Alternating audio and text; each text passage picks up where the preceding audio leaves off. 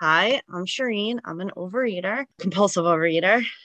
Man, the defects thing. Like I was thinking about that and I'm like, yeah, I am.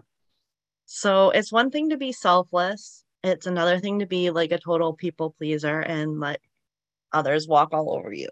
And I've gotten better about it, but I struggle with that so much because I just want to be liked and or I'm a good person, like I'm trying to be a good person.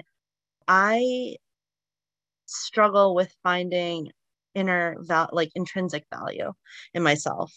So I look for it outside of myself. That's part of the reason I people please. I and I it's it's a struggle. So I know I need to ask for strength and the ability to say no because I say yes too much sometimes when I'm not and I I end up like stressing myself out because I'm not actually capable of what I'm doing. I also suffer from depression and anxiety. And I can tell you, like, the depression has made me appreciate my life so much more.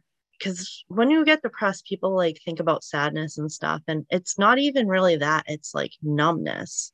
You know, you're just kind of like, don't feel things and you want to feel something. I'm hope I've that I've dealt with. It makes you feel, I mean, it comes and goes and there's waves of it. It makes you feel so much more appreciative of when the good things are going on. When you're how I would deal with some of those feelings was eating, especially sweet. And so when I'm healthy, I feel so much better. I realize I don't binge as much. It just it's just a completely different feeling. I'm hoping the program will help me to continue on this journey, realize how some of these faults and turning them around, it kind of makes me appreciate what I missed out on. And I'm also a person that apologizes a lot.